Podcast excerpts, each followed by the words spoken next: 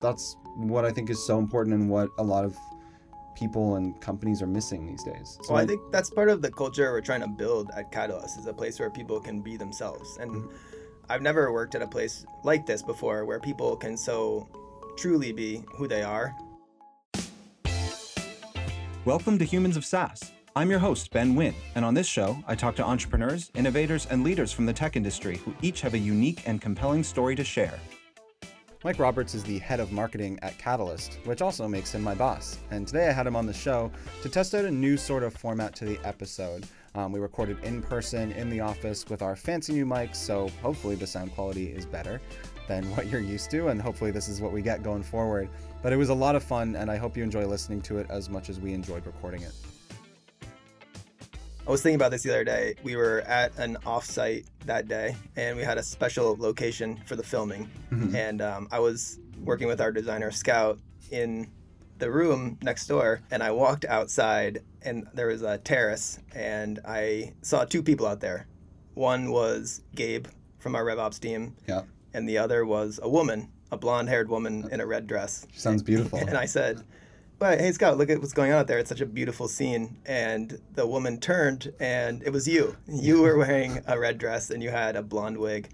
It was a really happy moment for me because I was, was like, it? well, it was because, you know, we have, we're doing all this fun, exciting stuff in our marketing team. It made me think of just something that I like to ask candidates that we were talking about earlier um, about things that you're doing that you're really excited about and proud about in your work. And I always ask people this in an interview. I say, mm-hmm. tell me something that you're like super proud of that you've done. And for me, you know, I could think since we've been working at Catalyst, we've done so many things that we're insanely proud of, mm-hmm. um, more than I've ever done in, in my career. And sometimes people don't have a good answer. They respond and they're like, they have to think really hard. And I think a lot of people are just doing very standard cookie cutter type of marketing mm-hmm. stuff, and, and I don't blame them for not having a good answer. But at the same time, it makes me sad because I'm like, why are these people spending so much time in marketing and they're not they don't have great examples of things that they've launched and things that they're proud of and um, that was one of the things i wanted to ask you you know we've done lots of things even today and we launched uh, our first ever meme library we took all the memes that we've done we put them into a full online library that's such a cool thing to be launching and something that we'll probably remember for the rest of our lives. Um, we'll be 60, 70 year old men and be like, remember when we launched the meme library?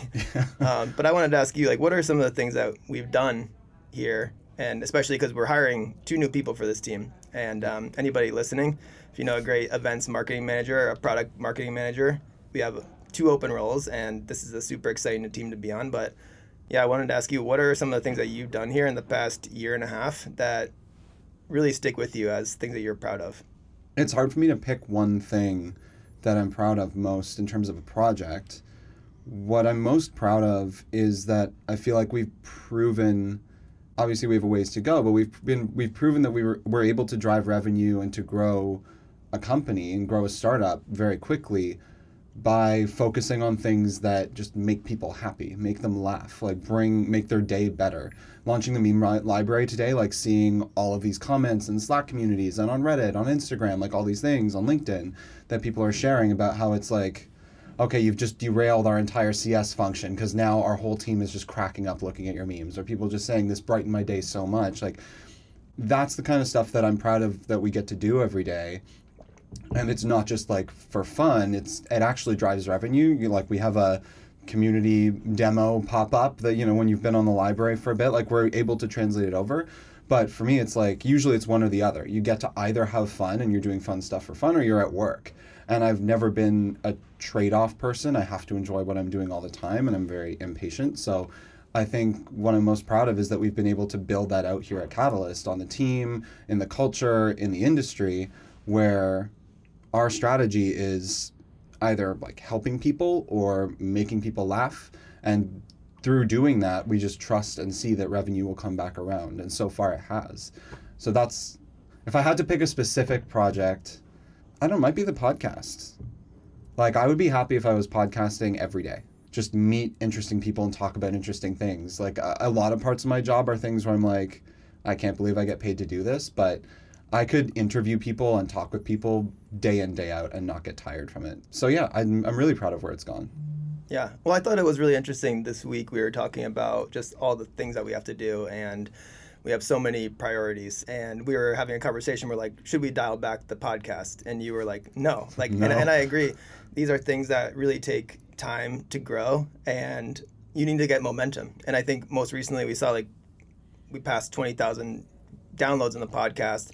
Yeah, it took us about a year, and but it's interesting to see yeah the, the momentum accelerate over time. Like you have to grow fans and listeners and engaged people, and we had 60 plus episodes. Some of them were getting like 200, 300 downloads in the beginning. Now we're getting like a thousand plus downloads each time. So I think it's definitely something I think you should be really proud of, and it's making Catalyst be on the map. People know who Catalyst is through the podcast. Um, our, our previous podcast, NPS I Love You. I don't know if we're calling it the previous podcast or just Season one season one of this is, yeah. podcast.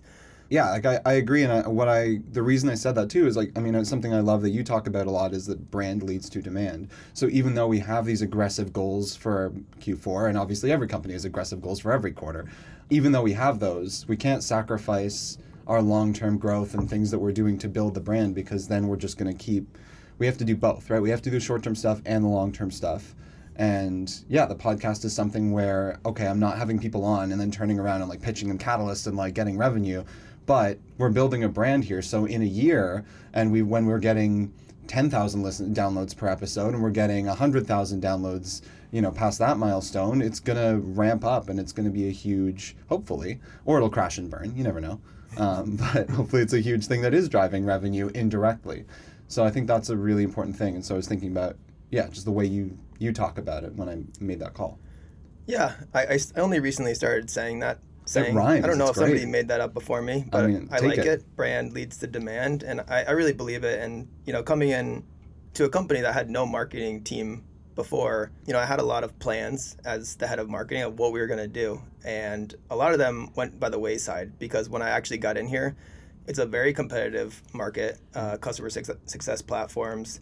We needed to figure out a way to stand out, like very you know there's 10 to 12 players in this market all competing for the same eyeballs and companies and accounts. And it was very clear that one you know you can't buy what you've never heard of. And two everybody's doing the same stuff. Uh, it's very clear when you look at the ads that are going out the content that's going out it's all the standard saas marketing playbooks. So i think our investment in a brand early on has put us on the map. Like we went from being a relatively unknown startup um, in May of when you started 2020 Yeah. to just getting listed in LinkedIn's top 50 startups in the United States. Yeah, that was um, crazy in one year. yeah, and like shout out to all the teams uh, at Catalyst. Like I think it's a testament to a lot of the stuff that we've been doing for the past year plus that we went from being so unknown to like people talking about us, sharing our stuff, tagging us. Um, we're like getting in the back of people's minds, and I think that's really important from a marketing perspective because when people actually do want to buy something, you know, like we're going to be top of mind. We're, we're building this great brand, but we also have this amazing product to back it up. And, um, you know, there's tons of customer testimonials online to like, to, to allude to that. Um, but And we're now going to read all of our G2 reviews over this podcast now. That's going to be the second half of the episode. no, I, I fully I definitely agree and it's funny cuz you're but like earlier you were saying that you're not good at reflecting that that's not something you you do often you're always focused on forward but I think I mean you just summed up a lot of really great reflection stuff and something I think about a lot personally you know, whenever I'm stressed about, you know, if I'm going in the right direction, if I'm moving fast enough, if I'm making enough progress with like my career or, you know, that sort of thing. Or my partner, he's a photographer and, and, you know, in that industry as well, it's difficult. So we're always, you know, focused on the next job or trying to get the next thing. But if you look back to where you were a year ago, two years ago, generally you see a lot of progress that then help should help you theoretically imagine where you're going to be in another year right? If catalyst is able to go in about a year from i don't know what we have a thousand 800 followers on linkedin to like a year and two months later having almost 7000 and then obviously it speeds up over time. So a year from now we'll be yeah 15 20 you know that sort of thing. Like it's going to amplify really quickly. Um, so i love doing the reflection stuff. I think it's so important to make yourself feel better and, and Yeah. you know especially when you're feeling insecure about the future or unsure about whether you're doing enough. Yeah, I am very bad at reflecting on things, only because I would say I'm like I'm very forward looking, and I think it's partially because when you think about these like go to market functions in a SaaS business, it's Mhm. like there is a goal you're trying to meet, Mhm. and there's a time frame to do it, and it's like you know. It, whether you're in customer success or sales or marketing, you have quotas you have to hit, you have lead generation, pipeline generation, and then it starts over. So like for me, it's like we hit the goal, Mhm. and then all right, we're back to the next quarter, we're back at zero, we need to get to that next goal. And I think for me in my mind, sometimes I'm only looking at what what are we doing next. Like I sometimes when we launch things, like for instance, we, we launched that fake dating app on April Fools and especially in a time where you see in B2B marketing, people say like, don't do an April Fool's joke. It's corny and cheesy and there it's were played many out. posts leading up to April Fools. They were like, if you're thinking of doing an April Fools thing, Yeah. marketing team, don't. and we were like, fuck that. we're, like do that." sweating. Well, Yeah. first we were sweating. We're like, are we making a huge mistake? Yeah, we were we were we- sharing we- tweets and stuff on like Yeah. March fifteenth of B two B marketers on Twitter, and they're like, "Please don't do this. Don't put us through an April Fool's joke." And we ended up going like fully into it. We built the whole website. We built the whole like all product screenshots for this fake dating app, and it was super funny. And we launched it as if it was a real product announcement to like eight or nine thousand people. We said like, "Hey, we've been working on this in stealth mode for the past six months. It's a dating app for CSMs. We're gonna help every CSM in the world find love." And people went to the website and they looked at it, and it was received really well. But one, I thought one of the most interesting things of that was um, for how well it landed on that day. I look at like the analytics and the traffic, and while it was a big splash and it made so many people even know about Catalyst. I hear Mhm. candidates from like our customer success team talk about, oh, I like I heard about you guys through this dating app. So it was like very successful in that way. But when I look at the analytics, it was like a spike of traffic. Like thousands and thousands of people came to the site the first day. The Mhm. next day it was like 350 people. The next day it was like five people. so it, like it shows you how quickly the internet moves on. Yeah. And um, I think that makes our job really important because we're like we have to continue to iterate and innovate and launch new stuff and i think that's where we can stand out and differentiate ourselves as a brand because a lot of companies can't do that and they can't move that fast Right. and we've proven that we can just continuously launch these new and exciting things that no one has ever seen before at the same time it's super hard and it's not easy No, it's. I, I almost agree with the like the don't do an April Fool's joke thing because so many people just do it wrong, and if you are sure that you're going to do it right and you've got like a very strong you know and obviously you try to validate ideas internally and other things like that to see if this is like cringy or great and it's not everyone will love everything. Even the memes like i am so tired of making them. Like they're funny and i'm glad now like other people in the team make them as well but i'm just like are, are, aren't people bored of these? Like we put them out just because i'm seeing them every day 99.9% of people aren't. And so we're still mm-hmm. getting demo requests and sales outreach and things like that where people are like oh i heard about you through your memes. I love your content all that kind of stuff. And it's new and it's fresh for them. So it's hard because you have to use yourself as the barometer of if something is cool or not. But then in terms of things still being interesting yeah it's just something i think about a lot is like balancing what i think is interesting or boring or cool versus like what in general the market thinks is interesting boring or cool Well, I think that's it's really important that we've been bringing people on the team who have this type of mindset and they're like building memes. They're making they're being fun. Yeah. Um, I think about we've had engineers we just recently memes. brought on our new demand gen manager Yeah. Alexa Gates, and um, one thing that Edward, our CEO, pointed out, like the first week that she was there, we were all just sharing memes, and Alexa was just like joining in. She's like sharing memes. We had like 75 messages in a row of everybody in our Slack channel just building memes, and we're like, this is super funny, and everyone's laughing. And he was like, it was really great. He was just saying it was great to see her fit in so quickly and be like aligned with the Mhm. mindset of the team. That's the type of people we're trying to attract here, like people who understand the internet. They understand like understand the internet well, understand like the, the culture of the internet. I would Okay. say, yeah, not Fair the enough. It's like- definitely people that understand the internet. No, I'm just I'm just I'm just making fun of you, because I picture like an old person, like the old lady squinting at the at the That- the yeah, the computer, meme. that meme format. But what I love about Alexa, and I told her this uh, when we we grabbed. Oh, I didn't even think I told you that day where we, the two of us went to lunch during the thing. We had like we shared a full bottle of prosecco at Italy, and then like came back after. Oh yeah, you told me. I have a nice picture of it. But we, uh, I, I told her this. I was like, what I love about her, and it's the same thing you brought up, is like she is unapologetically herself right from the get go all the time. And those are the kind of people that I love. That's the kind of person I strive to be, and that's like the kind of people I think we have a lot of at Catalyst. And those are just my favorite people. And if you think of the favorite people you have in your life, it's generally the people who are just always themselves. Like they're just you look at them and they're just so authentic and usually goofy and they're just Yeah. like they really could couldn't care. They don't have time to pretend and for bullshit and all this kind of stuff.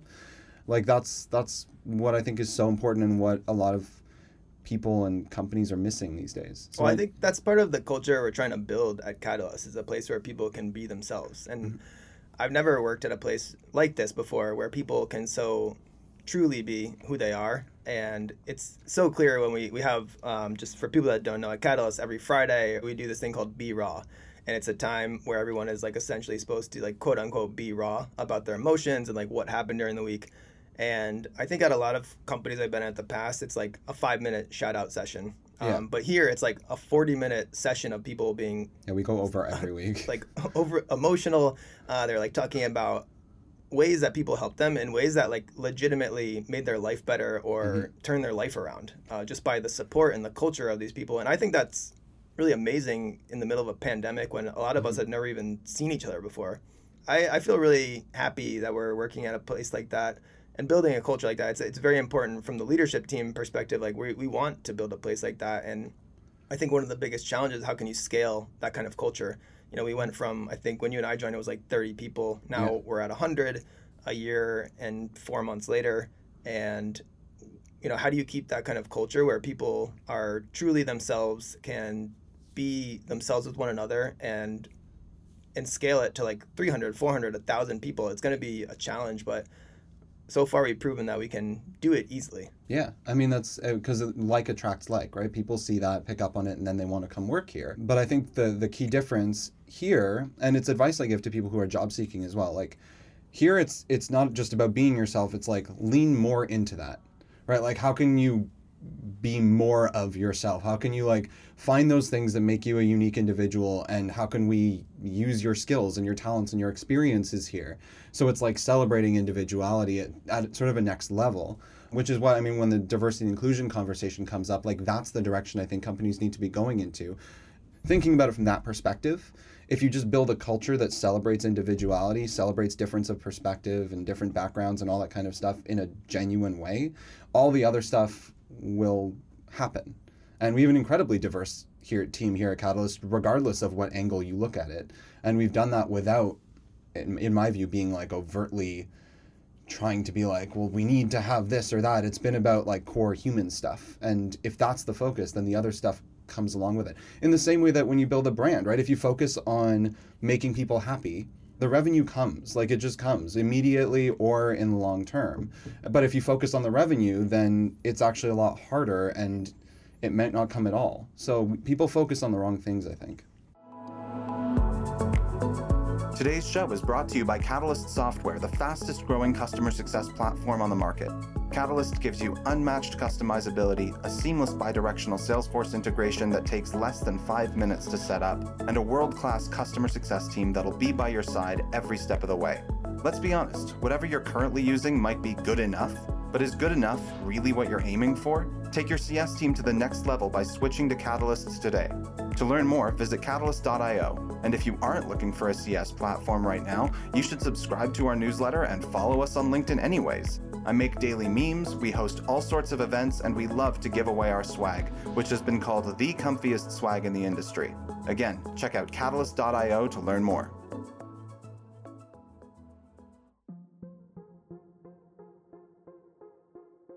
Just from like a b2b marketing side of things i actually have no idea how you even got into marketing. So and i think the listeners probably don't hear a ton about your background because you're the one that's always interviewing people. But i'd Uh, love to hear just like how did you get into marketing in the first place? I know you had a background in customer success and and theater and all these different things that have come together to make you this amazing marketer but i have no idea how you got here and i should. I mean, it was a mixture of things. Almost everything in my life, I would say, is accidental in terms of, for me, like I, my first job was in customer success, but I only, but I was offered um, a sales role or a customer success role. I had no idea what was involved in the CS role, but it sounded less scary than sales. So I was like, oh, I really want to be in CS. And they were like, that was a test. Every, all these new grads we've been interviewing said they would take either role, and we want someone who knows what they want. I was like, yeah, that's totally why I said yes. so I ended up in a CS role, and it wasn't a right fit. I was there for, for almost a year. I have a lot of opinions, as you know, and so within a couple months, I was like, I think things should be done this way. And my manager, with a lot more experience than me, was like, no. So when I had the opportunity the following year to be the first in CS at this health tech company, I jumped at it. You know, I'm one of. I, if I don't know how to do something, I always I know that I can figure it out. So I say yes to pretty much everything, and I figure out how to do it after. And so when I took the CS role, I would just spend a ton of time interviewing other CS leaders and reading and listening to things. And this was in 2015, so it was a little earlier before you know Catalyst was putting out all this amazing content. So by doing that, um, I was learning a lot, and then people were coming to me, and I was just passing along the advice from these other people. So I eventually wrote an ebook called The Beginner's Guide to Customer Success. A mentor of mine suggested I have a launch party for the ebook to get more eyes on it because she, uh, Erin Bury, uh, she's now the founder of Willful. She has, did an incredible job of, of building her brand and she's an expert on all of that so she was advising me. And so i held this launch event and being me i went overboard and i got speakers and i got it catered and i got a sponsor and i did like a big thing with like 200 people. What i realized was that like no one gave a shit about the ebook. What they gave a shit about was that there it was the first major customer success community event in toronto. And so i brought on a team of volunteers and turn that into what became known as CS in Focus. Originally, it was Play to Winn with two N's because you mm-hmm. know everything I do has to be a pun. um, but I turned that into CS in Focus, and then ran that as a community with meetups and all that kind of stuff while I was doing CS. And then I started expanding CS in Focus into new cities, brought it to New York. That's how I met Kevin and Edward. Edward came late and left early from my event, so I was like, well, that was terrible. But then, yeah, they ended up hiring me to build community a Catalyst in March of 2020. Two months later, pandemic hit, and then it was like, okay, everything changes. That was where you know, working closely with you, I sort of became a marketer. I wasn't just doing community and events at Catalyst, even though that still is my title. It was engagement and online community building and social media and branding and demand gen and all these different things that you threw my way and challenged me on and showed me how to do and yeah, it's been very interesting. Learned a lot. You mind if I get a drink real quick? Yes. No, How do you think it's going? It's terrible so far. I'm, I'm, bored as shit. You know, go for it. Go for it. I'll pause it. All right. I'll read people G2 crowd reviews while you get your refill. right. That'll be our ad break. You want anything? Uh, can you get me another black raspberry La Croix? Yeah. Thank you. La Croix is like the best terrible drink. But honestly, I think it's pronounced LaCroix. It's not LaCroix. i have told you this multiple it's times. It's not LaCroix. I think it it's is. the worst pronunciation of it ever. It is not. It's LaCroix. It means the, I think the cross, it technically in French. Croix? But yeah, it means the croix. LaCroix.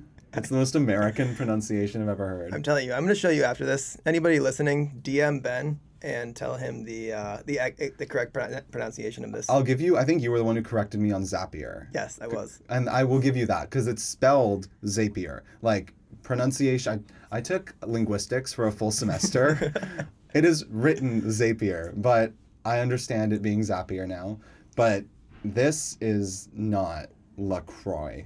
That's just a terrible idea when I was working at Schoology, um, Schoology is like a, a very odd. The, the, name itself, it's School OGY, and everybody would pronounce it Schoolology. Ninety percent of people, right. even our users School, and customers. So Schoolology. we used to make a lot of jokes about how people pronounce the name, like online and on Twitter and on LinkedIn and stuff like that. And I feel like I looked up Lacroix because I was trying to find brands that also had a similar mispronunciation. looking this up I right need you now. to look it up now. Yeah, I'm gonna look this up right now. And Zapier is one. Lacroix was another one. okay, wait. Let me let me play let me play this video. We are looking at how to pronounce the name of this brand, American brand of sparkling water, flavored sparkling water, or water. How do you say it? In the US, this is said as LaCroix, LaCroix. From French, in France, it is said as La Croix, La Croix, meaning the cross. But being an American brand, it is to be said as LaCroix. What's your favorite flavor? Let me know in the comments. And I thought that was a robot reading it. I did not realize that was an actual somber, like Swedish man. Let me know in the comments what you find. So what do you have to say? He said, in France, it is pronounced La Croix. La Croix. Fuck, now you've got me messing it up. All right, all it right. wasn't a great answer because he said it's both.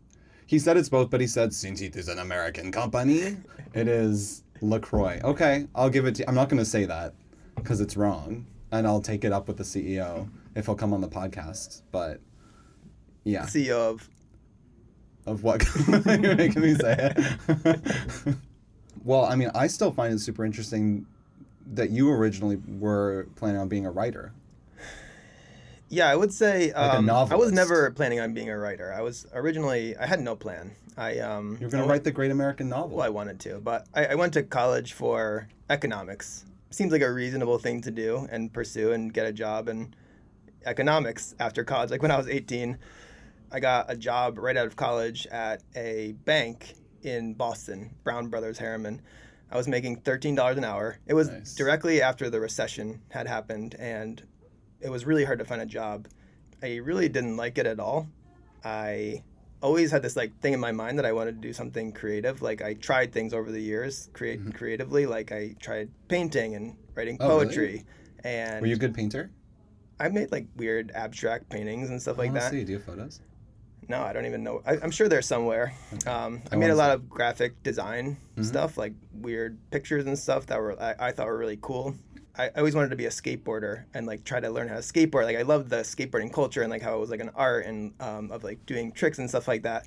Uh, like if I had stuck with all these things, I'd be a really interesting person now. but um, while I was doing this job, and I got another job after that in accounting at a hospital, and while I was doing it, I had like been growing this love for writing. I was like, wow, I really love writing and like communicating through words, and it's like a, a great art form. And I had this idea in my mind, yeah, that I wanted to like write, write a great American novel, and someday, hopefully, I will. I started doing writing on the side. I I was very fortunate that I just knew this guy who was running a newspaper in Boston called the South End News. He was the head editor, and I was like, "Hey, could I write an article for this paper? And I'll do it for free." And I would say during that time, I met my my now wife, and she was super supportive of me writing. She loved the writing that I did, and um, it was really encouraging for me. So I continued to do it, and uh, during that time, I started writing for an alternative newspaper in Boston. Um, I'm not even sure if it's around. It's called like the Weekly Dig or Dig Boston, and they were like, you can be more creative and you can write all different types of stuff. So at the time, I was reading all this books um, like Hunter S. Thompson and all these other journalists who were like really out there. And I was like, I want to write like this and do all types of weird shit and write like funny and, and fun stuff.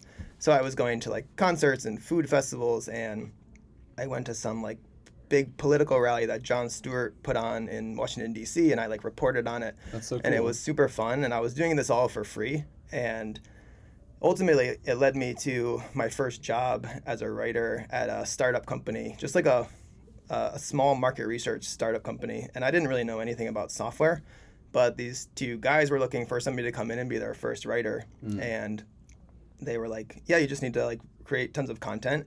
It was all about manufacturing software. So I learned a ton about manufacturing software in that time and, and software in general and like how software works. Mm-hmm. And that really like laid a lot of the foundation for me where I am today. So I was writing up all these reports and everything like that. But at the same time, I was like learning about marketing because we had just gotten HubSpot. We had a website and we had HubSpot. And they were like, figure it out. And I started learning about SEO, email marketing and i was like wow we can actually make like a massive impact and i think the, one of the first things i did was like i wrote this really super long extensive blog post on i don't know it was like enterprise quality management software. And i did a bunch of research on like how to rank in google. And ultimately it like ranked number one on google. And it beat out all these software companies like sap and oracle and all these big companies that were doing all this stuff for many years. And i became really addicted to it. It became really exciting to me. It became like a game. That's how i, I think of marketing a lot of times like a game. There's like a scoreboard almost when you have quotas and you have different numbers that you have to hit. And they start over every quarter. For me it's kind of like going back to being an athlete it's like Right. you have to win the game. It led me to working at a, a number of different software companies in new york city after that. Where I am today, I've been working in marketing for 12 years now, and uh, it's been an amazing career path. I always tell people to join this career path because To be marketers? yeah, I do. I do. Like I know we had Rand Fishkin on the, the Yeah. podcast a couple episodes ago, and I remember maybe like eight years ago, I saw Rand talk at HubSpot inbound conference, Hmm. and one, it was just I was like, this guy is super cool. Like I was Yeah. like, I want to be like this guy. He's like, he looks cool. He's saying funny stuff. He's writing really good content. He's super passionate about what he's doing. Mhm. And two, he said like, I have no doubt in the next five years or so, like marketing salaries are going to double because the Right. impact that marketing is making. We talk about this a lot. Like people are doing all of their research before ever talking to a salesperson now. They're doing like they're talking to peers, they're looking on G2, they're reading blog posts, and it, marketing is becoming increasingly important in the buying journey to enable people to know what they want to buy before ever talking to a salesperson. That was really exciting for me because I was like, wow, I can. I'm making. You know, I went from making thirteen dollars an hour when I was like 22, and I was like, I can make a lot of money hopefully in marketing someday. Like I wasn't making a lot of money at the time. Um, So you're in it for the money, is what I'm hearing. yeah, I think in some ways, yeah. But well, I um, mean, we all want to work in industries like that. It's just a sign of growth, right? You, Yeah. And and it's not just about the salaries. It's that like budget budgets are going to get bigger, and people are, you know what I mean? It's Yeah. same for community, like or And customer success. Customer success. That's what we're seeing. Like there's a huge talent pipeline problem because salaries are so high, demand is so high, the need is so high, especially post COVID. So it's cool to see these roles rising and changing. Like what being a marketer is now is also different than what it was in some ways, depending on how abstract you go, than it than it was t- 8, 10, 20 years ago. Yeah, I think it's really different. And because there's been so much focus on getting in front of people before they make a purchasing decision, mm-hmm. there's been an explosion of content. And everybody is putting out tons of content, they're putting Yeah. out emails. And it actually, like, I think that has given way to companies like ours who are doing things slightly different because now that everybody's doing the exact same thing and like creating like all the similar types of content, people now are like inundated with content. Like I get Yeah. five to ten emails a day that I never asked for, and I'm like, Right. where the fuck did this come from? I, I'm trying to How did they unsubscribe. I'm email? blocking Yeah. people. You have to really be careful of how you engage with them. Like you have to deliver something good if Yeah. you're going to get in front of them. And I think about like people are just they in their mind they're like they skip over ads. They close pop up. They don't want to waste their time and they have no time for bad content. They have no time to be like interrupted in what they're doing. Mhm. And um, And we're it just makes it conditioned so important that we have to deliver amazing experiences and content continuously. Yeah. And like we're conditioned now to instinctively close tabs. We know what to look for, how long to wait, how to find the little X and wherever it is. And so, I mean, I've honestly, like, I've probably closed several things that I was like, oh shit, I shouldn't have closed that because it's just an instinctive thing to, when it pops up, you do that. And that's why I liked what we did for Retain Me and for Request a Demon. So for Halloween, Mike had this awesome idea to change all the, the buttons and the wording on our site instead of request a demo to say request a demon. And then we designed these funny demons and all that kind of stuff. And I like those because when people did the dating app, it looks real. They can engage with all the content, and then when they when they click the Find My Match button, we made a custom demo page where it was like, "You've been matched with Catalyst, and hmm. here's why it's a it'll never let you down. It's always there for you. It's reliable. It's honest. It, a source of truth, like all that kind of stuff, right?"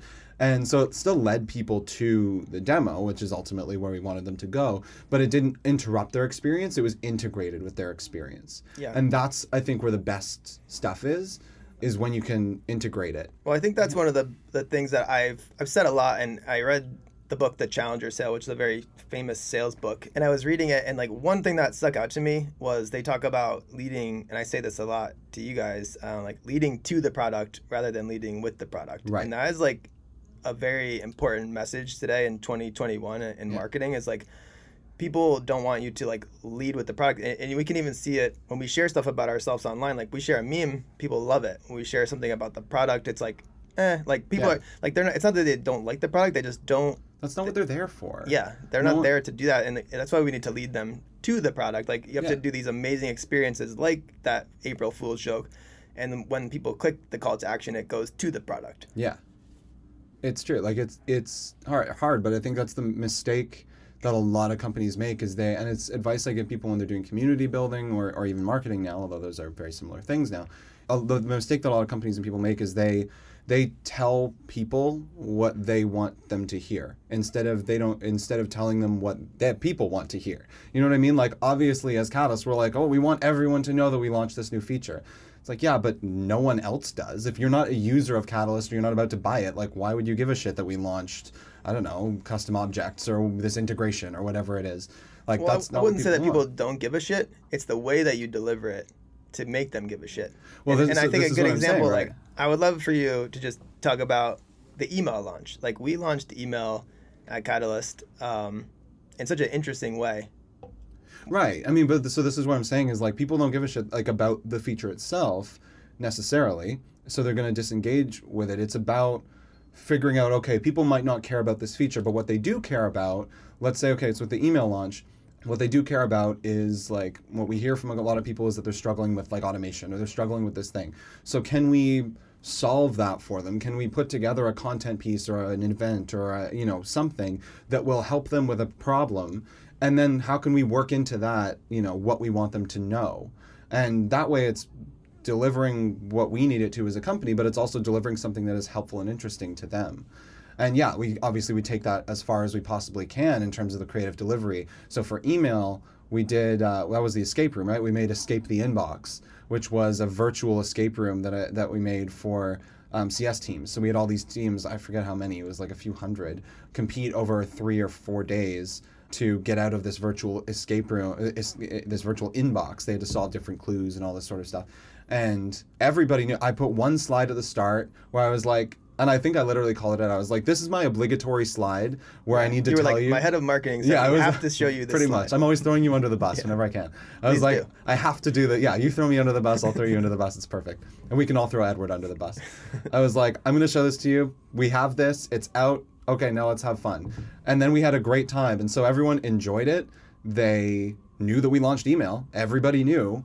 And they had a great time with it. No one was like, why is Catalyst sending me an email about this feature that I don't care about? They came for the event, but everyone, uh, uh, but ultimately we accomplished what we needed to as marketers. And that's the, it's hard, but that's the best stuff. And I actually that led to say a, a, say a couple sales and demos and stuff like that. It led to a sale immediately because somebody right on the call said, "Wow, I had no idea Catalyst had email." Right. And then we took a screenshot of it. We sent it to Stacy Schmitz, and we said, "This is your account." This person didn't know we had email, and now they do, and they're excited. She reached out, and I think within 30 days they were a customer, and now Yeah. they're a very happy customer. It's crazy. And but if we just posted it, they might have ignored it or their algorithm might not have shown it or they might have just not even realized what it was because they're so used to blurring out the constant stream of information. But when you do a virtual escape room and you have a captive audience, it's completely different.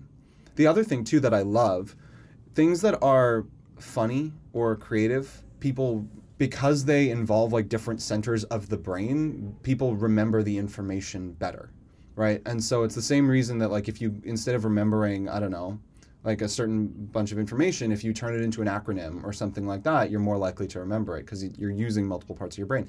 And so whenever we can work in humor or creativity into something, it's going to make things stick a lot better.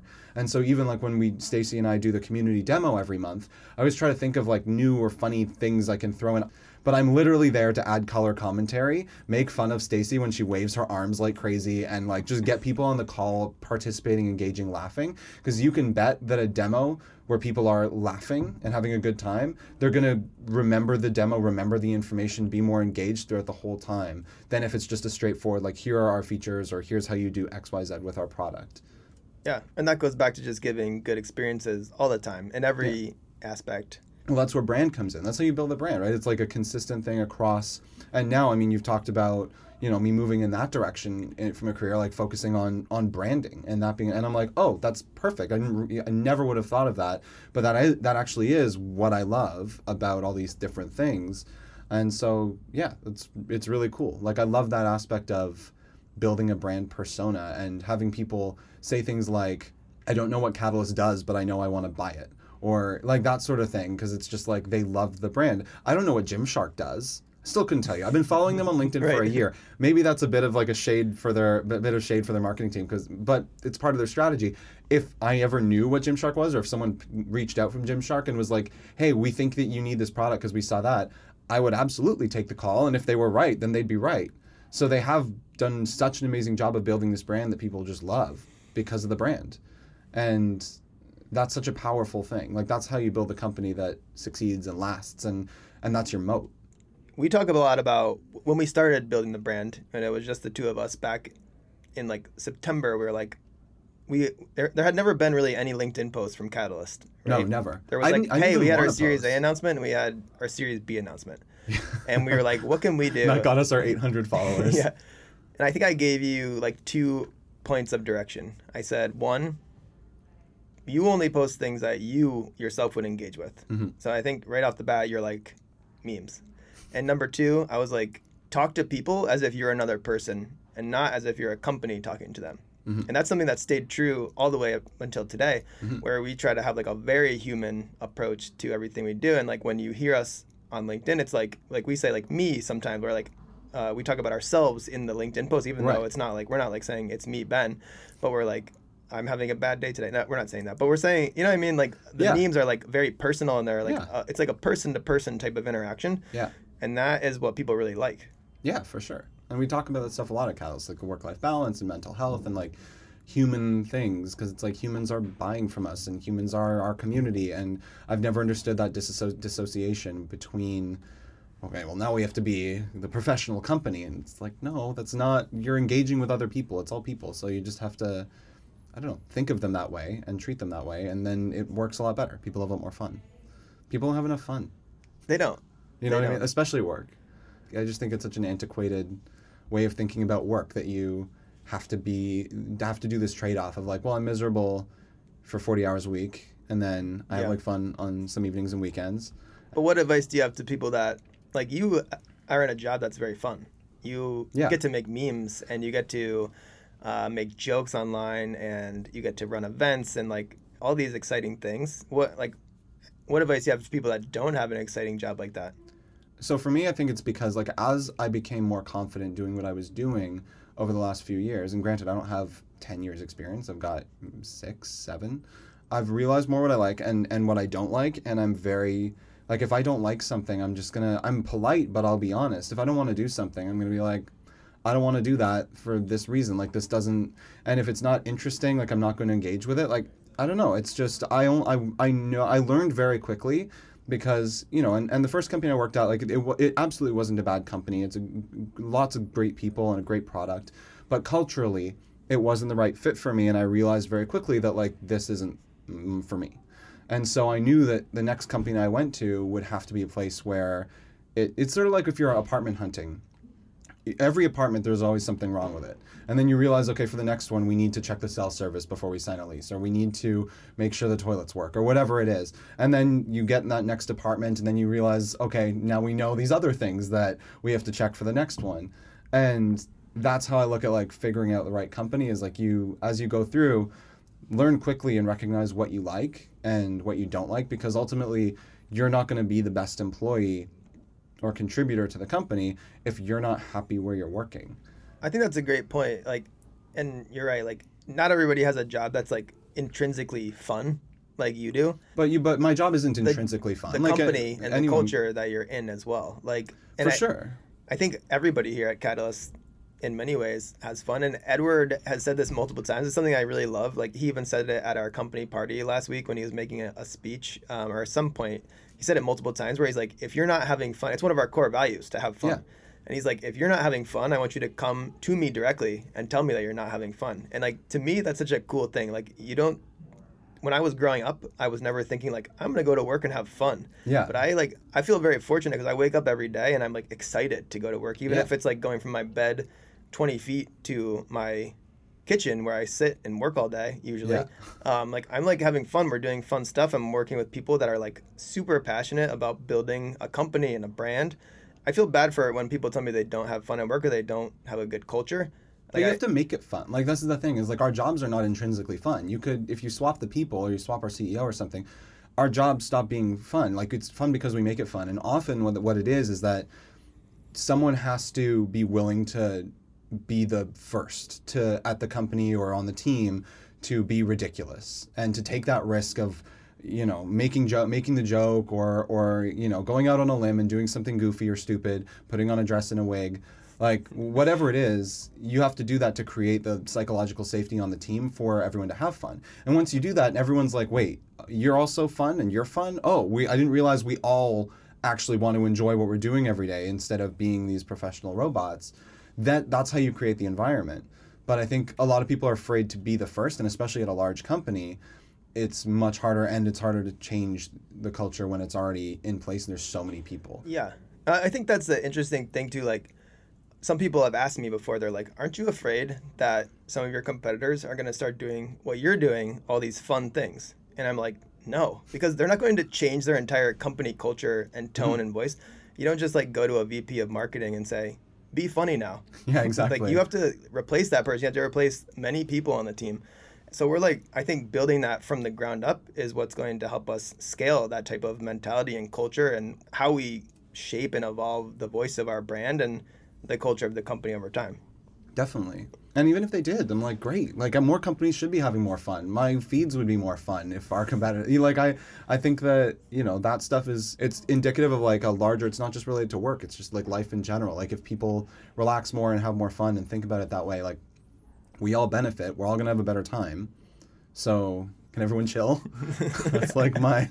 Can we just chill? Like, I think, and I mean, that was No, the answer is no in many cases. I know, which is a problem. And it's like I feel like I wasn't always like that, and my partner's like very Italian. His family's very Italian, and Italians are just like the most chill people. They either they're either like screaming or drinking or laughing or all three, and like that was such a you know I my whole family I made that post earlier about like you know my brother's a software engineer my sister's a biochemical uh, researcher or bi- something like that and and I make memes but like I grew up very like structured organized. Like my family's creative but they're not chill. I'd say I'd say they're more chill now but when I was growing up didn't feel chill. And uh, my partner's family was like very The opposite. like yeah they're just the opposite in like every way. And so i learned so much from them like just seeing how they were and i adopted i saw these things i liked. I liked how they were when they were just relaxed and themselves and they weren't overthinking a million things and going crazy. They were just like well, you know, we're gonna sit on the back porch and have wine and that's how we're gonna spend our afternoon you know mm-hmm. versus like my mom might be like okay we've got like crafts from 12 to 1.30 and then you have choir practice and then we're doing a guitar lesson and then you have to practice piano and then we're going to here and we're going there. And credit to her like i'm know how to do a lot of things now that you know otherwise i wouldn't but there you have to have a balance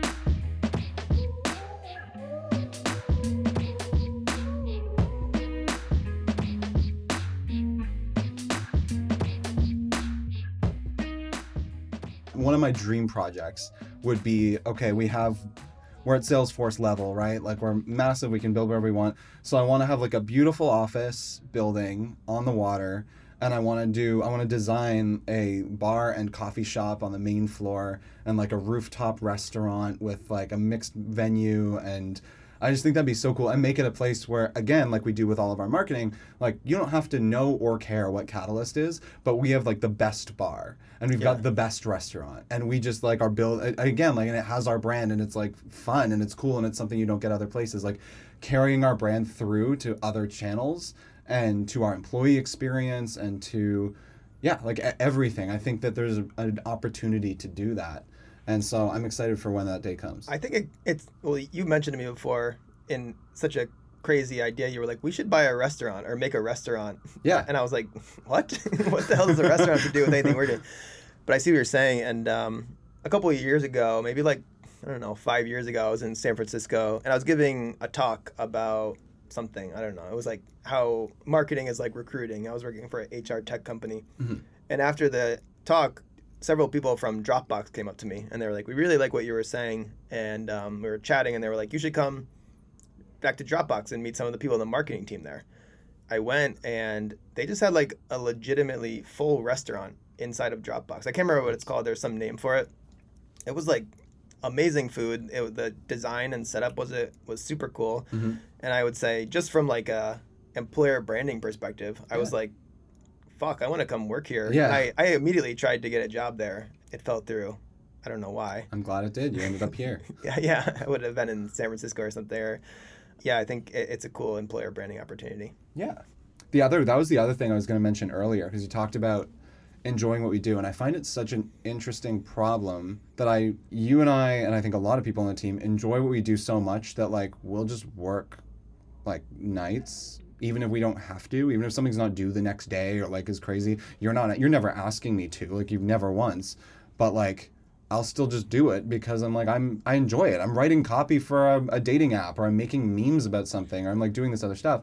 And while that is good from like a, maybe a catalyst perspective, it's hard because Anthony will be like, "Why are you still working?" And he'll Mhm. be upset that I'm working, or he will be, you know, we, it's, and it's not necessarily healthy. Like I'm, I don't know if it is yet. Like I still haven't really made up my mind. I'm like, I love that I enjoy what I'm doing. I don't But- think it is healthy. Okay. And um, like I get it though, and I think it's partially yes, we love the job and we love the team and we want to see it succeed, and it's partially that we are building a business from the ground up. And like somebody asked me recently, what's something that you didn't know when you started this job? I was interviewing somebody and they were like, I was like, do you have any questions for me? And that was their question. Mhm.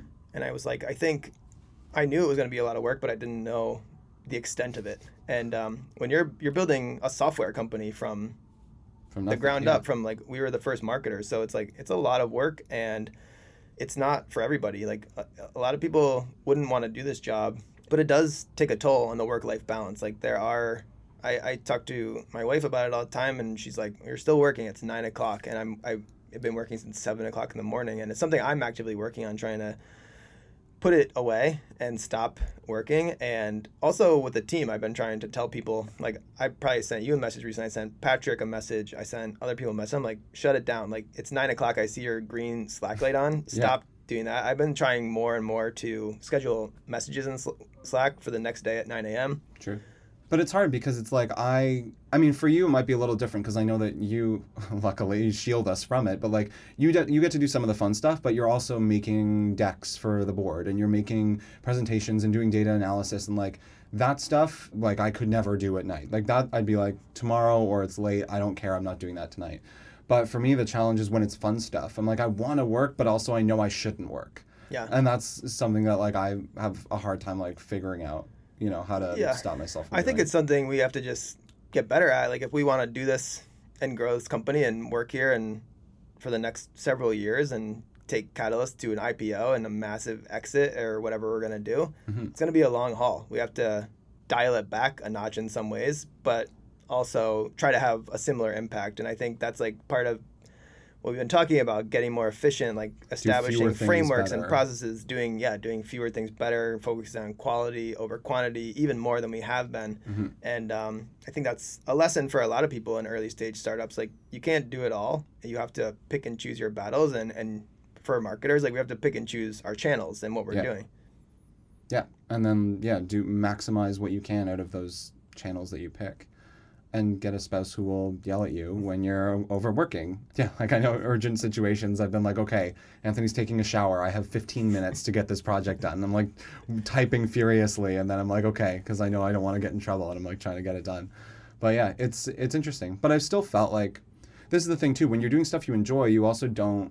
It doesn't tire you out in the same way. You're you're able to keep. It's like playing a sport. Like the reason your endurance is generally better when you're playing a sport is because you're like having fun. I can play two hours of tennis and I'll be sweaty and tired, but like I can just like keep going because I love it. It's a lot of fun.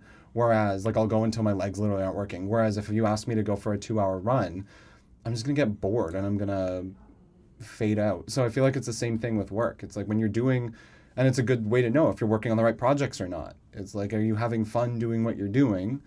Like if so, it's gonna fly by and you're gonna enjoy. You're not gonna be feel like you're being overworked. And if you're not, then that's gonna come really quickly. You well, I think at one point you were saying uh, you were like, we should print out a sign and, and put it next to our marketing team, in our area at, at the Catalyst office, and be like, do something every day that makes your CEO really scared. Yeah, yeah, yeah. Do, yeah, because he's terrified by most of the things we do. Because no one's done these things before. So are we gonna put out a meme that offends people? Are we like we? I was showing you. I love that meme we have on the library. That's like Trump and it's seeing. I was a business development rep doing business development. Like it's, it's great and it's uh, edgy. Yeah, but, But- we're very cognizant of what will offend people, and we talk about it internally. I think that's something that we Yeah. we try to do. Like We have the internal barometer around like, is this meme? We've never used the meme of like the guy, the distracted boyfriend, or the couple in bed. Like, Yeah, you know, if there are things that we think could be interpreted the wrong way, we'll do our best to. yeah, and it's our job to like kind of like toe the line. Like that's where you that's where you're in that I mean, gray the line, space of like being toward the line of like what is like acceptable to talk about in the workplace and and to joke about that's where people really like it like when we get to that like edginess Yeah. that's when people are like this is really funny or i, I love this brand because they're like they're not afraid to do something like this we have to just continuously do that. And it makes me think of back to the office. People talk about the office a lot and they're like uh, and i listen to office podcasts sometimes and they're always like should we bring the office back? And people are like some people are like we couldn't do it. Yeah. and i'm like in what world couldn't you do it? You have all these super great writers. Like they're going to just adapt to what's acceptable now Right. and find the line and go to it. Yep. so like it, it just has to you have to keep evolving with what's acceptable and like who knows maybe 10 years from now we'll look back and some of the things that we said are like no longer acceptable um, because things change so quickly Yeah. and they evolve and you just have to you have to be aware of it Yeah, so I, I agree with you. Like, I think if it's the same, if they were able to get the same writing team, they are smart enough that they could figure out how to bring it back. Well, um, if you're listening to this and you made it to the end of the episode and you aren't uh, completely tired of Mike and I, definitely check out our careers page. Um, two very exciting roles for our team product marketer and events manager. We've got some nuts, nuts stuff planned for next year. Um, so I guarantee you'll have an amazing time if you enjoy the podcast because this is pretty much how we are all day, every day. Maybe even a little less censored because we're not recording. But Right. Awesome. Well, Mike, thank you so much for for coming on Humans of SaaS. thanks for having me Thanks so much for listening to the show. If you enjoyed it, please rate us five stars and leave a review. Make sure to subscribe, and if you want to reach out to us, our email is community at getcatalyst.io.